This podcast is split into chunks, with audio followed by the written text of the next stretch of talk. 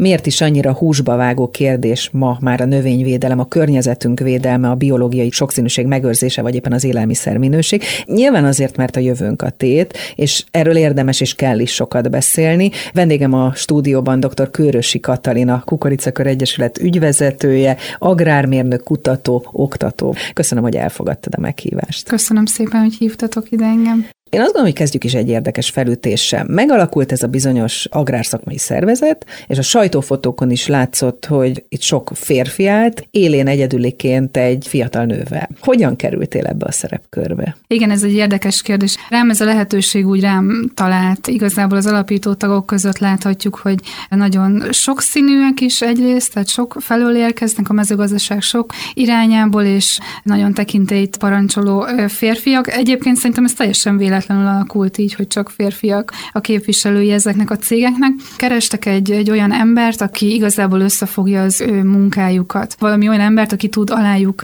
dolgozni, és az ő elfoglaltságuk ugye nem engedi azt meg, hogy mindenféle olyan ügyel foglalkozzanak, amire viszont mégis szükség lenne a Egyesület munkájában, és azért gondolom én azt, hogy, hogy így szívesen fogadtak maguk közé egy nőt. Nyilvánvalóan utána néztek annak is, hogy milyen szakmai múltal rendelkezek, és ezt megfelelőnek tartották, és úgy gondolom, hogy nem utolsó sorban az is fontos lehetett a számukra, amikor megismerkedtünk, hogy, hogy látták, hogy határozott vagyok, és tudom őket hát olyan női energiákkal irányítani, amire nekik szükségük lehet, mind a mellett, hogy a szakmai múltam is meggyőző lehetett a számukra. Előbb-utóbb azért lehetnek vitás kérdések, és akkor konszenzusra kell jutni.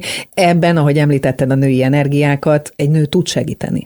Reméljük, hogy így is lesz, igen, hogy tudok nekik ebben segíteni. Mindegyik nagyon határozott, nagyon erőteljes személyiség, és hát azt gondolom, hogy, hogy talán tényleg segíthet nekik a, az egymással való kommunikációban és a, a közös munkában, a közös együtt gondolkodásban és a céljaik megvalósításában. Hát ez mindenképpen egy érdekes feladat lehet, vagy lesz is neked a jövőben, és erről szeretnélek is majd részletesen kérdezni ennek a szakmai hátteréről, hogy miért fontos, hogy létrejött ez az egyesület. Előtte azonban beszéljünk pár kulisszatitokról, ami veled kapcsolatos. Nyilván nem véletlenül kerültél ebbe a pozícióba is. Agrármérnökként végeztél a Szent István Egyetemen, ahol most már 20 éve vagy talán, és most már oktatóként tevékenykedsz, doktori, majd docensi fokozatot szereztél.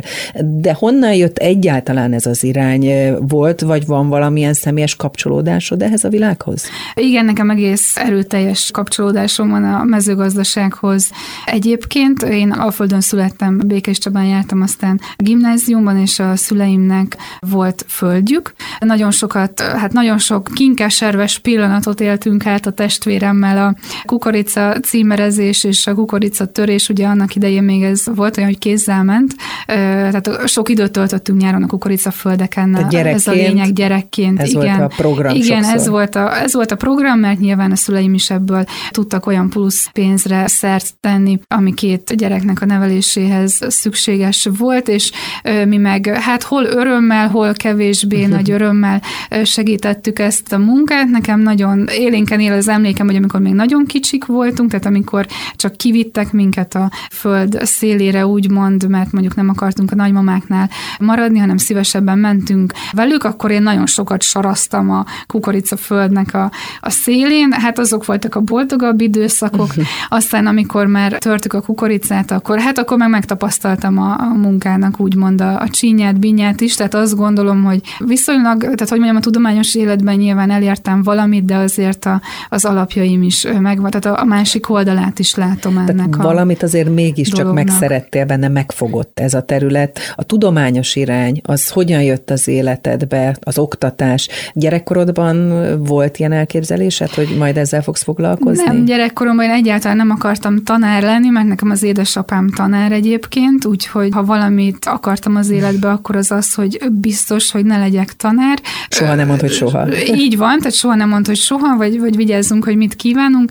Egyébként, hogy hogyan fog beütni a dolog, viszont már gimnazistaként, meg aztán később egyetemistaként is korepetáltam fiatalabb gyerekeket, akik egyébként szerettek hozzám járni. Tehát nyilván, hogy valamilyen vénám ehhez csak volt, vagy, vagy valamilyen tehetségem, de nem akartam tanár lenni, kifejezetten nem. Én leginkább laborba szerettem volna mindig is dolgozni. Amikor gimnazista voltam, akkor a nyarakat hónapokat, sok nyarat töltöttem vetőmagüzemnek a laborjába, és ott mindenféle búza, kukorica, vetőmag és étkezési meg takarmány minősítés volt a feladatom, nyilván hát abban a minőségben, mint ott egy diák, és én azt nagyon szerettem. És az nekem... mitől szép? Mi az, ami ebben Én nem tudom, én Mi történik a laborban, A laborban az történik, igazából előtte én még kombájnírnokként is dolgoztam, ami ugye azt jelentette, hogy a szállító leveleket megírtam a traktorosoknak. Én azt is nagyon szerettem, én szerettem a traktorba ülni, szerettem a kombájnon ülni, nem tudom ezt így megmagyarázni, szerettem azt az egész egész milliót, ami ott van. Aztán utána a laborban, a laborban én szerettem vizsgálódni, tehát hogy, hogy mindig is bennem volt ez a kutatási hajlam. Azt gondolom, ez talán, talán érdekes lehet, hogy, hogy egész gyerekkoromban voltak tyúkjaink, és akkor engem nagyon érdekelt az is, hogy a tyúkok melyik füvet vagy gyomot szeretik jobban enni, és ilyen kis szakácskönyvet vezettem a tyúkok gyomkedveltségi listájából, tehát hogy, hogy valahogy ez mindig bennem volt, hogy, hogy nézzük meg, hogy mi hogy működik, hogy működhetne jobban, tehát ez a kutatási dolog, ez, ez viszonylag hamar, hamar ott volt bennem, csak hát mire ugye rájöttem, hogy talán ezt kellene csinálni, vagy, vagy azt megnézni, hogy hogyan lehet dolgokon fejleszteni, hát addig eltelt egy kis idő az életemben. Igen, ez a fejlesztés, ez egy fontos kulcs szó, gondolom. Itt mi kell ahhoz egyébként, hogy valaki jó kutató, hogy ezen a területen sikeres ember lehessen, szakember? Hát én azt gondolom, hogy talán sokan arra gondolnak, hogy, hogy nagyon nagy agyi kapacitás kell ehhez, vagy, vagy nagyon Hát, Nyilván ez mondjam, sem árt. Lehetőség, tehát hogy sokat tanuljon az ember. Én nem azt gondolom, én azt gondolom, hogy inkább kitartás kell hozzá, lelkesedés, és inkább ilyen elhivatottság, hogy tényleg az ember akarja azt tudni, amire a kutatása, vagy most csak a kutatási életből, de mondjuk, hogyha a munkája kapcsán, amivel foglalkozik. Tehát ha azt lelkesedéssel tudja csinálni, mert valamiért őt az lelkesíti, szerintem ez a legfontosabb a kutatásban is. És az olyan jó, hogy, hogy egy picit elárultad azt, hogy honnan érkeztél, hogy mi mindennel foglalkoztál, mert egy picit jobban értjük, hogy te hogyan tudsz szót érteni az agráripar egyes szereplőivel, mert a saját bőrödön tapasztaltad, hogy ez az egész hogyan működik. És akkor aztán azt gondolom, hogy valahogy elérkeztünk a Kukoricakör Egyesülethez is, hogy miért is lettél te az ügyvezetője ennek a körnek. Az elmúlt 30 évet, hogyha nézzük, ugye akkor neked nem kell mondani, de hogy ugye iszonyatos nagy változásnak lehettünk szemtanúi, mind az agráriparban, mind a kukorica termelés és feldolgozás terén. Mi a legnagyobb változás? Szerintem a legnagyobb változás amivel a gazdálkodók is találkoznak, és ezt vagy elutasítják, vagy nem, az az, hogy egyre inkább azt követeli a felvásárló is, vagy, vagy ahova értékesítik a termékeiket, hogy egyrészt, hogy megbízható legyen az a termés, amit ő értékesít, és megbízhatóan úgy tud termeszteni. Én azt gondolom, hogyha fenntarthatóan és rendszerbe helyezve végzi a termesztés, legyen az akár kukorica, vagy bármi egyéb. Tehát az a trend, ami régebben jellemző volt, hogy minél nagyobb termést próbáljunk elérni egy adott területen. Én azt gondolom, hogy, hogy az már ma sem igazán működik, működik persze, de nem az az irány, vagy nem az fog a jövőbe vezetni, hanem divatos szó ez a, ez a fenntartható módon való termesztés, meg, meg egyáltalán a fenntarthatóságról beszélni, de azt gondolom, hogy a mezőgazdaságban ennek, ennek hatalmas jelentősége van, pontosan azért, hogy mert a talajjal dolgozunk, és ha azt kizsigereljük, akkor a jövőnek ez nem fog megmaradni, ezért a fenntarthatóság nagy kihívás a gazdáknak, ezt tudom, nehézség, de azt gondolom, hogy a Kukoricakör Egyesület pont ebben tudna nekik segíteni, hogy hogyan tudják ezt fenntarthatóan megvalósítani, és úgy, hogy az ő bevételükön se essen csorba, mert hát ezt ki kell mondani a gazdálkodókat, nyilván az érdekli, hogy mennyi bevételük lesz. Beszéljünk akkor az Egyesület részleteiről. Miért jött létre létre, miért van szükség rá, vannak szakmai szervezetek, egyesületek, akik ezzel foglalkoznak. Mi többet tud a Kukoricakör Egyesület, vagy mi többet fog tudni? Uh-huh. Én azt gondolom, hogy nem is feltétlen arra kellene helyezni a hangsúlyt, hogy többet tud a Kukoricakör Egyesület, mint az eddig létrejövő szakmai szervezetek, hanem hogy ők nagyon együtt akarják azokat a célokat megvalósítani, amit kitűztek maguk elé. Hogyha megnézzük a tagok listáját, akkor láthatjuk, hogy, hogy teljesen szerteágazó, tehát több helyről is érkező egyesületi tagok vannak, és ezek között az egyesületi tagok között mindegyik képviselő, aki ezeket a cégeket képviselő, az jól felkészült szakember, akiknek a tudása a saját területén az hatalmas. És hogyha ezek a nagy tudású vagy, vagy nagy innovatív gondolatokkal rendelkező emberek megpróbálnak közösen együtt gondolkodni, és együtt dolgozni azon, hogy a gazdálkodóknak ezt a tudást, ami az ő fejükben van, hatékonyan hogyan tudják átadni a gazdáknak, hogy azok abból profitáljanak, azt gondolom, hogy ez az, amivel többet tud adni, vagy nem is többet, hanem mást tud adni a gazdálkodónak. Az, hogy több ilyen szakmai szervezet van, az szerintem a gazdálkodóknak csak jó, tehát mindenki megtalálja, vagy megtalálhatja minden egyes olyan egyesületbe azt a gondolatot, amit a magáévá tud tenni, vagy amit ő hasznosítani tud. Viszont azt gondolom, hogy az edukációra nagyon nagy hangsúlyt kellene fektetni, és fog is fektetni az Egyesület. Emellett az Egyesületnek vannak olyan kapcsolatai, akik döntéshozó szervekkel is együtt tudnak dolgozni, és az Egyesületben úgy gondoljuk, hogy nagyon fontos a döntéshozó szervek felé a gazdálkodóknak az érdekképviselete. Tehát ezt a kettőt emelném ki, az edukációt és az érdekképviseletet, ami nagyon fontos lehet, és, és amivel azt gondolom, hogy az Egyesületünk az tud adni a gazdálkodóknak hasznosítható információkat. Kik egyébként a Kukoricakör Egyesület alapító tagjai, milyen területről érkeznek? A Kukoricakör Egyesület egyáltalán megalakulásnak a, az ötlete az két úriembernek a nevéhez köthető. Az egyik Reng Zoltán, a Hungrana Kft. ügyvezető igazgatója, a másik pedig Dauda Zoltán, az Agrobio Hungary Kft. szakmai igazgatója. Az ő fejükből pattant ki először az a gondolat, hogy szükség lenne egy olyan érdek képviseletre, vagy olyan szakmai szervezetre, aki céljaiul tűzi ki azt, hogy a gazdálkodókat vezesse, vezesse a fenntartható és ökológiai szempontból is etikus kukorica termesztés felé. Ők mind a ketten a kukorica termesztésben is érdekeltek, tehát a kezdő ötletelés az ő fejükből pattant ki, és aztán találtak maguk mellé különböző alapító tagokat, ahol a, megtalálhatjuk akár a banki szektornak a, tehát a financiális a kép is, háttér igen, biztosítása igen, is fontos. Igen, igen, tehát hogy, hogy ott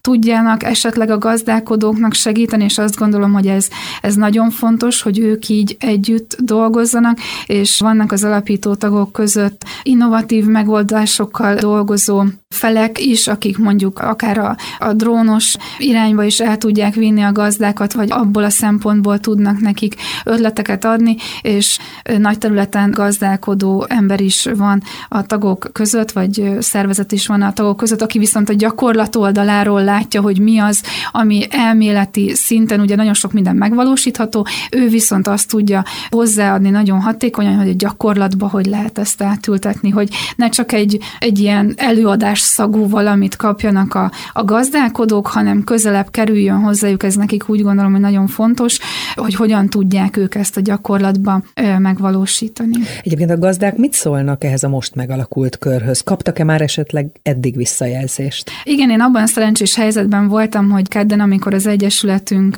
megalakulását bejelentettük, utána én szerdán egyből egy továbbképzésre mentem előadást tartani békési gazdálkodóknak, oda minden évben szoktunk menni, csak most olyan szerencsésen alakult, hogy ez pont egymás után jött ki, és én megkérdeztem őket, hogy mit gondolnak erről, vagy, vagy hogyan látják szükségességét, és persze mindenféle visszajelzés érkezik az emberhez, de a nagy többség véleménye az volt, hogy érdeklődve, örömmel fogadnak minden újítást és minden segítséget, ami igazából az ő malmukra hajtja a vizet, tehát hogy szeretnének, én azt gondolom, hogy a gazdálkodóknak van olyan rétege, aki szeretne többet, és most itt nem termésmennyiségben többre gondolok, hanem többet jobban és fenntarthatóbban termeszteni.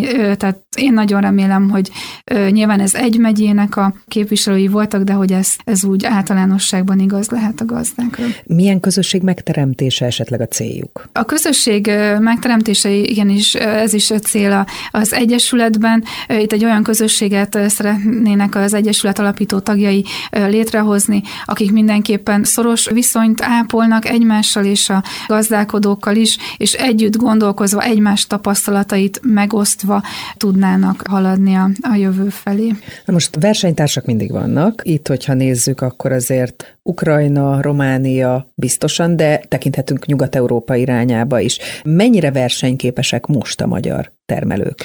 Igen, azt kell látni, hogy, hogy most már igen, Ukrajna az nagyon erőteljesen feljött kukorica termesztésben, és igen, ez bizony kihívás a gazdálkodóknak, hogy most már nem csak a francia kukorica termesztőkkel kell akár felvenni a versenyt, és én tovább mennék nem csak Ukrajnával, akár Amerika vagy, vagy a brazil kukorica termesztők is vetértársaikká válhatnak, és bizony nagyon oda kell figyelni, hogy milyen technikai fejlesztéseket tudunk itthon, vagy tudnak a gazdálkodók itthon is alkalmazni, mert, mert az fog nyertesként kikerülni a piacokon is, aki a legmodernebb technikákat tudja alkalmazni, legyen az egy vállalatirányítási szoftver, vagy egy, vagy egy eszköz, vagy egy gép, vagy egy nemesítési alapanyag, ugye nagyon fontos az is a növénytermesztésben, tehát az fog tudni nagyot dobbantani, vagy a piacon jobban értékesíteni, aki ezeket a modern, innovatív technikákat is alkalmazza, és, és ehhez szerintem itt van mit hazánkban fejleszteni. Igen, ezt is akartam kérdezni, hogy mik a legnagyobb nehézségek, amikkel a gazdák szembesülnek? Hát a gazdálkodók, amikkel szembesülnek, annak egy része emberileg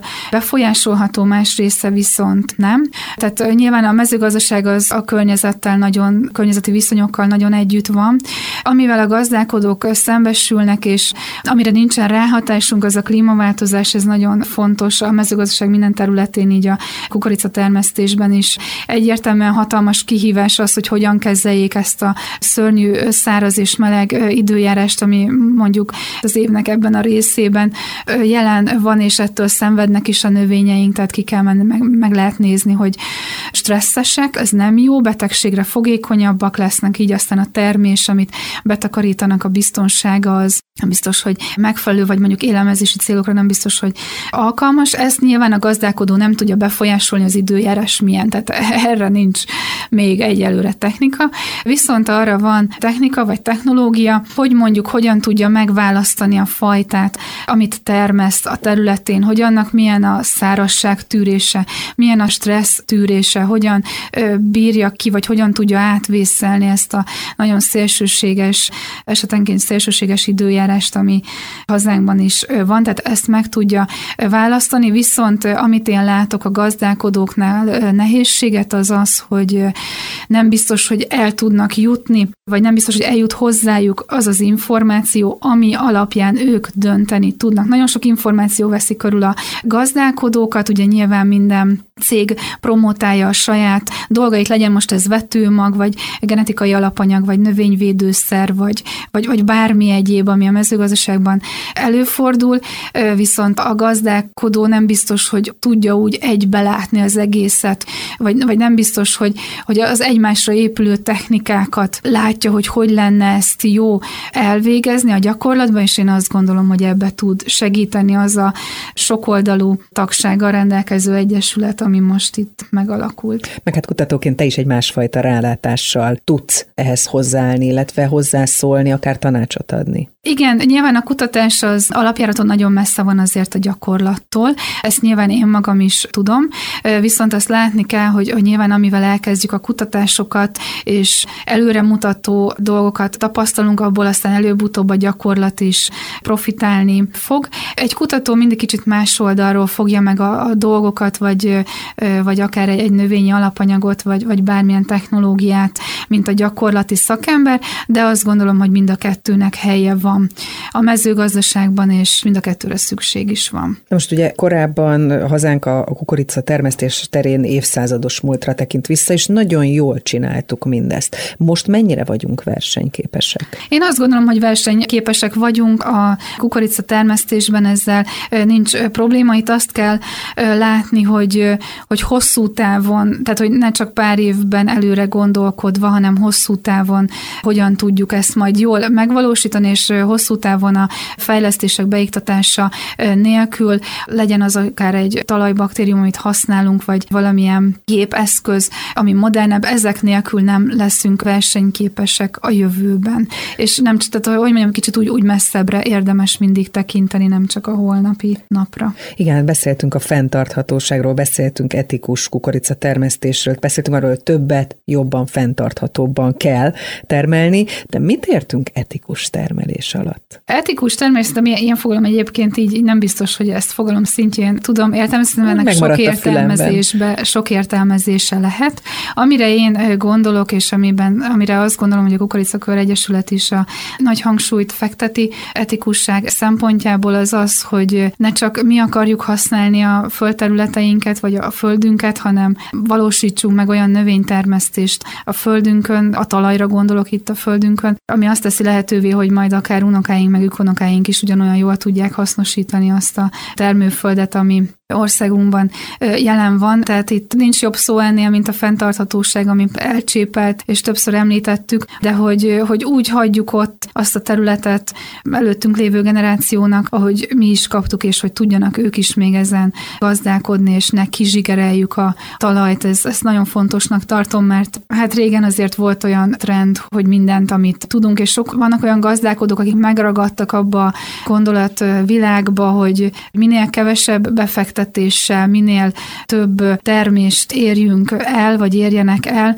és azt gondolom, hogy ez nem az előre mutató, ez az egy helyben toporgás, vagy talán inkább a visszafelé lépkedés, míg az etikus növénytermesztésben én arra asszociálnék, hogy ne csak a kivehető pénzt lássuk a földterületeinkbe, hanem azt is, hogy ez egy érték, és az értékeinket azt őrizzük meg a jövő számára is. És hogyha végig gondolom a folyamatot a termelés kapcsán, ugye akkor a gomb gombák, vírusok azok abszolút legnagyobb veszélyforrást jelenthetik a gazdálkodók számára. Kutatóként mennyire foglalkozol ezzel a kérdéssel? Kutatóként én nagyon erőteljesen foglalkozok gombákkal, vírusokkal, nem? Gombákkal, baktériumokkal, és kifejezetten a terménynek, amit betakarítunk terménynek, a fertőzöttségi értékeivel is. Talán ezt úgy a, a mindennapi ember nem tudja, de nagyon nagy problémákat tudnak okozni azok a másodlagos anyag anyagcsere termékek, amiket a gombák termelnek, miközben rajta vannak azon a termésen, amit elfogyasztunk, legyen az búza, kukorica, árpa, zappehely, Igen, vagy ezt akartam kérdezni, hogy mi a tétje ennek, tehát lefordítva a hétköznapjainkra. A tétje az az, hogy a mikotoxinokat megesszük, és különböző immunszupresszív, dermatotoxikus, hormonhatású, daganatot előidéző hatása lehet ezeknek a mikotoxinoknak. Ezt nem látjuk így rajta a liszten, vagy a kukoricán, amit megveszünk a boltban. Persze ezt ellenőrzi is a hatóság, meg minden, viszont hogyha nagy mennyiségben fogyasztjuk el, akkor ebből problémáink lehetnek. Tehát nagyon sok, sokféle problémát tudnak ezek a mikotoxinok okozni, amit a gombák termelnek. Ezt a szántóföldről visszük be a tárolóba, majd aztán később kerül bele a kenyerünkbe, ezek hőállóak, tehát nem fog a sütés rajtuk segíteni, és ez az egészségünket tulajdonképpen így lehetne összefoglalóan elmondani, az egészségünket befolyásolhatja. Károsíthatja. Károsíthatja, igen, igen. No de akkor adja magát a kérdés, hogy mi lehet a megoldás?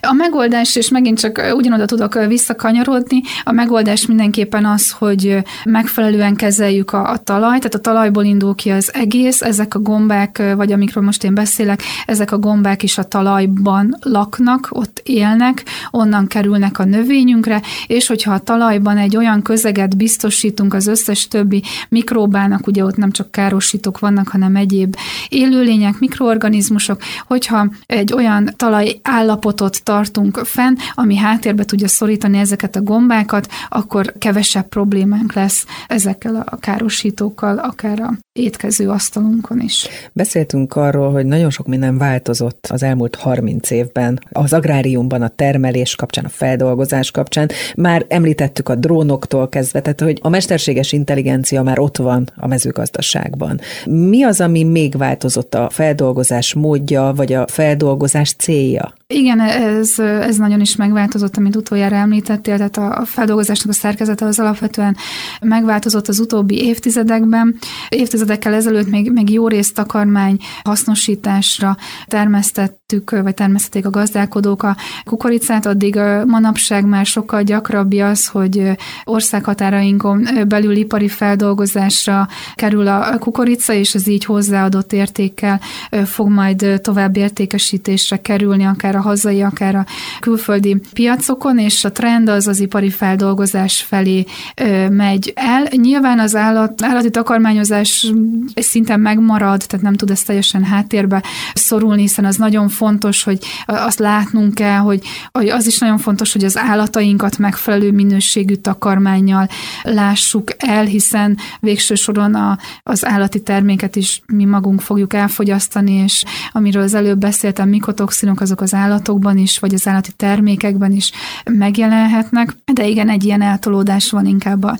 ipari feldolgozás esetében. Nő meg az igény, talán így lehet a legjobban megfogalmazni a jó minőségű hazai kukorica iránt. Igen, egyébként ez egy nagyon érdekes kérdés, mert korábban ugye takarmányról, meg vetőmagról beszéltünk, de most már bioműanyagról is beszélhetünk. És amellett, hogy itt biológiailag lebomló termékekről, meg fenntartható termelésről beszélünk, beszélhetünk még a GMO kérdéskörről is, mert hogy ez egyszerű három betűnek tűnik, de azért azt tudjuk, hogy ez az egyik legnagyobb veszélyt jelentheti ma a világon. Hát igen, erről lehet hosszú-hosszú előadásokat tartani, hogy a GMO az veszélyt jelent-e nekünk-e, avagy sem. Ami a tény az az, hogy hazánkban GM, tehát genetikailag módosított kukoricát nem lehet termeszteni, tehát moratórium van ezzel szemben, ami itthon termesztésre kerül kukorica, az mind GM-mentes.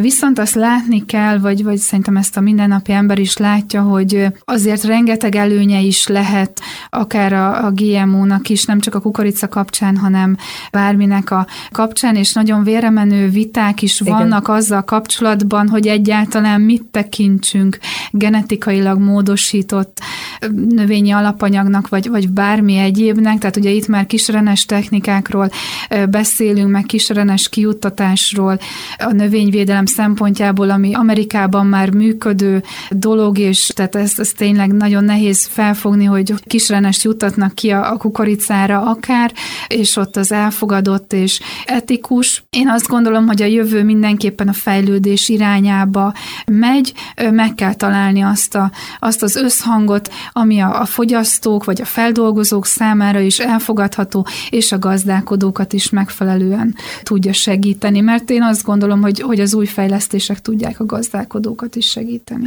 De most egyébként verseny előny vagy verseny hátrány inkább a magyar gazdálkodók számára ez a GMO-mentesség? Én azt gondolom, hogy azért lehet számunkra előny, mert nagyon, nagyon elmegy abba az irányba a fogyasztói társadalom egy része, aki óckodik mindenféle mesterséges dologtól, legyen az növényvédőszer, vagy akár GMO, tehát genetileg módosított bármi az élelmiszerében. Én azt gondolom, hogy ez nekik egy darabig előny, viszont pont ott lesz majd nekik a hátrány, hogyha más országokban ez bevezetésre kerül, és ők a piacra tudják dobni esetleg a olcsóbb termékeiket, míg ezt a hazai gazdák nem biztos, hogy meg tudják tenni, akkor kiszorulhatnak azokról a piacokról, ahova eddig tudtak értékesíteni. Mi igaz, vagy mennyire igaz abból, hogy, hogy a GMO elpusztít mindent maga körül, ugye a rovarokról beszélhetünk, tehát hogy itt egy csomó kérdés felmerül, kerül, ami viszont országhatárokon átívelő lehet. Igen, itt, itt nyilván mindig az egyes ember, tehát hogy mondjam, biztos, hogy lehet támogatóját és nagy-nagy ellenlovasát is találni a, a GMO-nak. Én azt gondolom, hogyha a genetikai módosított szervezeteket megfelelő mérték, vagy megfelelő ellenőrzöttség alatt fejlesztik ki, tehát már a kutatásnál odafigyelnek rá, és ezt biztonságosan meg tudják valósítani. Én azt gondolom, hogy nem ellens ellenségünk a, a GMO, vagy a GM genetikai módosított bármi legyen az növényi alapanyag. Tehát ez, ez a mi hasznunkat tudja szolgálni megfelelő keretek között, ezt nagyon fontos kiemelni, hogy, hogy megfelelő keretek között megvalósítva. Onnan indultunk, hogy agrármérnök, oktató, kutató vagy, mellette pedig most a frissen megalakult Kukoricakör Egyesület ügyvezetője.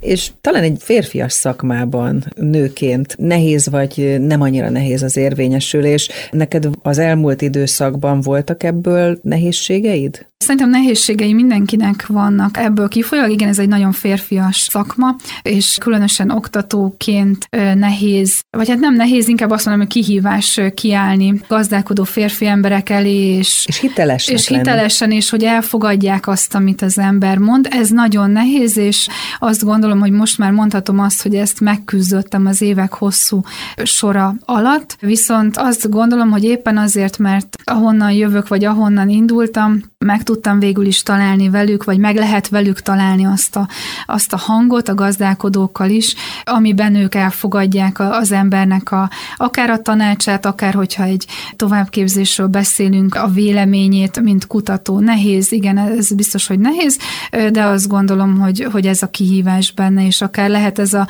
a szépsége is jó érzéssel tölti el az embert, hogy végül is aztán elfogadják, tehát hogy, hogy szakmailag nyilván nem a gyakorlati oldalára gondolok a, dolognak, hanem az elméleti tudásban szakmailag elfogadják az embert, és, és akár a véleményét is kérik, ez, ez nagyon jó érzés egyébként. És hát nem titok, hogy van egy tíz éves kislányod, aki nyilván nagyon fontos, vagy a legfontosabb része az életednek, és valahogy össze kell hangolni a munkát, a magánélettel, a családdal. Ez hogyan csinálod, hogyan megy? Igen, nekünk nehezen megy, mint a zsonglőrködés a kislányom és a mindenféle munkák terén. Az nem titok, hogy, hogy a lányom nagyon sokat jött be velem az egyetemre is. Voltak olyan, olyan órák, amiket úgy tartottam, hogy ő is ott ült a hallgatók között, a laborban is dolgozott idézőjelben, és ő nagyon szereti ezt a, ezt a milliót, ő valahogy ebb, tehát hogy mondjam, neki valahogy természetes, hogy, hogy az anyja dolgozik, és tiszteletben tudja ezt tartani.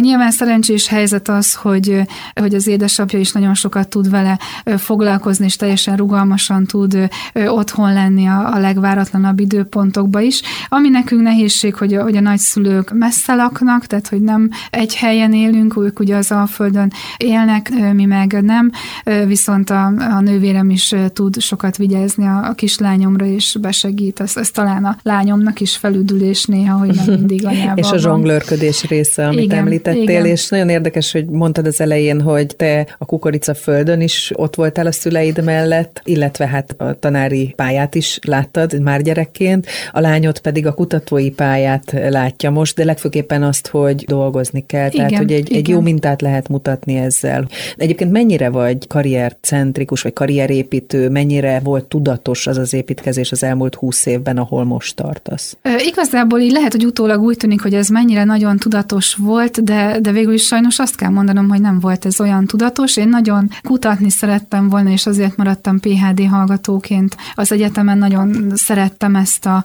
ezt a vonalat, mindig is érdekelt, hogy hogy lehet dolgokat jobban, vagy esetleg másképpen csinálni, és így adta magát a, a kutatói pálya. Aztán utána a PHD-n végeztével ismét szerencsém volt, hogy egy olyan kutatásba tudtam becsatlakozni, ami, ami akkor futó baktériumokkal foglalkozó kutatás volt, és ott tudtam maradni az egyetemen, és aztán egyéb, tehát kollégák nyugdíjazása nyomán tudtam végül is későbbiekben az egyetemen dolgozni. Tehát ez, ez nem volt tudatos, hanem valahogy a lehetőségek úgy jöttek. Utána, amikor a lehetőség már ott volt, tehát az, hogy, hogy aztán tovább, nyilván megvan a ranglétra az egyetemen is, tehát hogy tovább lépjen az ember. A ranglétrán, ahhoz már tudatosság kellett, hogy lehessen adjunktusból docensé előlépni de igazából az eleje az, az nem. Tehát, hogy, hogy mondjam, én nem úgy terveztem gyerekkoromban, hogy én majd kutatni fogok, és az egyetemen ö, oktatok, tehát ilyen szempontból nem volt tudatos, viszont a lehetőségeket azt gondolom, hogy jól sikerült kihasználni mindig akkor, amikor éppen adódtak, és azért hálás is vagyok, hogy azok a lehetőségek jöttek. Agrármérnök, kutató, oktató vagy, de mit csinálsz, amikor nem dolgozol? Amikor nem dolgozok, akkor én nagyon szeretek főzni például, és sokat sportolok, valószínűleg azért, mert ez így levezeti azt a, azt a fokú stresszt, ami a munka során felgyülemlik.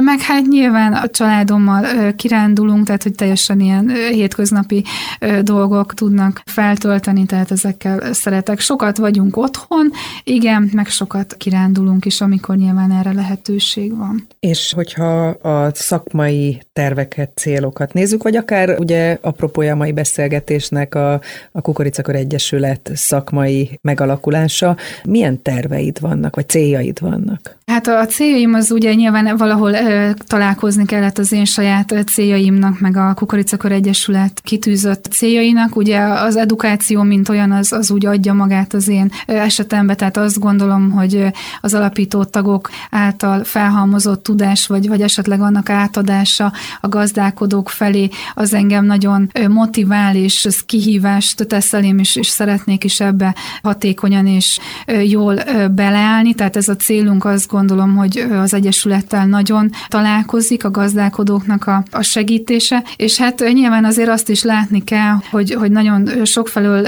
érkeznek az egyesületi tagok, és én tőlük is nagyon sokat tanulok, mert azt lehet mondani, hogy abba rövid együttműködésben, amióta együtt dolgozunk, azóta is olyan sok plusz információt adtak nekem szakmailag is, amit én már akár az oktatásba is tudok kamatoztatni, és azt gondolom, hogy ez, ez, egy, ez egy hatalmas előny, amit ki lehet használni.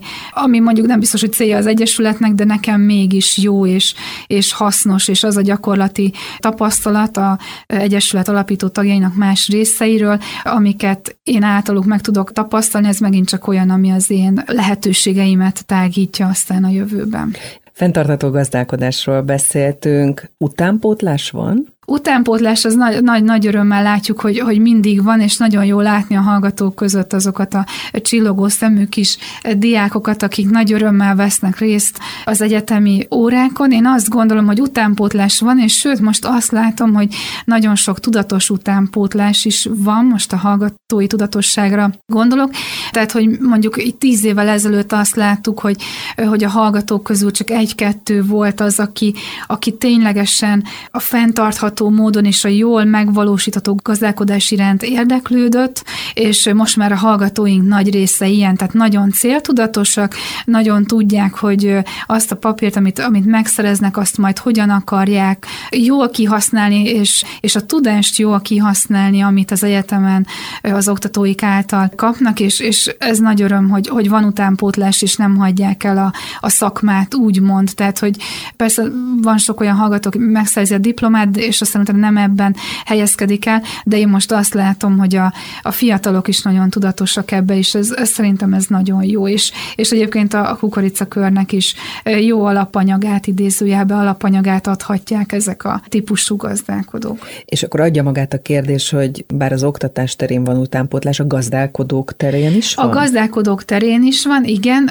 nagyon sok gazdálkodónak a, a gyermeke is hasonló pályára áll, és aztán utána az édesapától vagy a szülőtől átveszik a, a gazdálkodást, és, és az, szerintem még az is a szerencsés helyzet, hogy ezek a fiatalok otthon is látják, hogy hogyan valósult meg eddig a gyakorlat, utána kapnak egy képzést, vagy, vagy akár az Egyesületen keresztül egy más szemléletet, hogy hogyan lehetne ezt modernebben csinálni, és erre fogékonyak, és mivel megvan az alapjuk, a jó alapjuk, hiszen otthon is gazdálkodtak, ehhez hozzá kapcsolódik ez a modernebb felfogás, hogyha lehet így fogalmazni, tehát azt gondolom, hogy ők lesznek az igazán jó és ütőképes gazdálkodók a jövőben. Talán abban egyetérthetünk, hogy jó volt 50 percet, 40-50 percet beszélgetni, úgyhogy nem a pandémiáról, a Covidról, koronavírus járványról esett szó. Talán csak azért hozom fel, mert kevésbé tervezhetőbb az életünk. Ez az agráriumra, a gazdálkodókra, vagy egyáltalán a kutatói területre mennyire hatott ki? Hát én azt gondolom, hogy sajnos ez kihatott mindenre. A gazdálkodókra talán azért nem tudott kihatni, mert nekik most ez nagyon, nagyon csúnyán fogalmaz, kellett. csinálni kellett a, a dolgot, nekik ki kellett menni, el kellett vetni, meg kellett csinálni a dolgokat, talán az volt nekik a nehézség, hogy mint mindenben fennakadások lehettek az alapanyagok beszerzésében, vagy, vagy esetleg az emberi humán erőforrás nem tudták úgy elérni a pandémia miatt, de azt gondolom, hogy, hogy őket ez biztos, hogy hátrányosan érintette, viszont ők nem tudták, ha ők megállnak, akkor, akkor ők hát éhen halnak, tehát hogy, hogy ezt nem, nem engedhették egyszerűen meg maguknak. Hát nyilván az oktatás kutatásra teljesen rányomta a bélyegét a pandémia, tehát otthonról nem lehet mikroszkópizálni, vagyis hát én tudok mikroszkópizálni, van otthon mikroszkópom, de nyilván a hallgatóknak ezt nem nagyon tudom, tehát a gyakorlati képzésre ez, ez nagyon rányomja sajnos a, a bélyegét, de hát reméljük, hogy, hogy nem kell többet ezzel szembesülnünk. Mennyire vagy tervezős típus, és mivel lennél elégedett akár öt év múlva? Hú, hát én azt gondolom magamról, hogy tervezős típus vagyok, de ezt erre így nem tudnék konkrétan válaszolni, hogy mivel lennék elégedett, tehát hogy milyen célok elérésével lennék elégedett öt év múlva. Én azt gondolom, hogy, hogy amelyik ajtót a jövő nekem kinyitja, azon be fogok menni örömmel, és, és azt remélem, hogy, hogy egy ilyen ajtó lesz a Kukoricakör Egyesület is. Köszönöm a mai beszélgetést. Dr. Körösi Katarina Kukoricakör Egyesület ügyvezetője, agrármérnök, kutató, oktató volt a mai vendégem. Köszönöm szépen én is. És persze legközelebb ismét egy nő lesz a vendégem, akivel érdemes lesz beszélgetni, illetve akitől érdemes lesz valamit megtanulni. Kutasi Juditot hallották.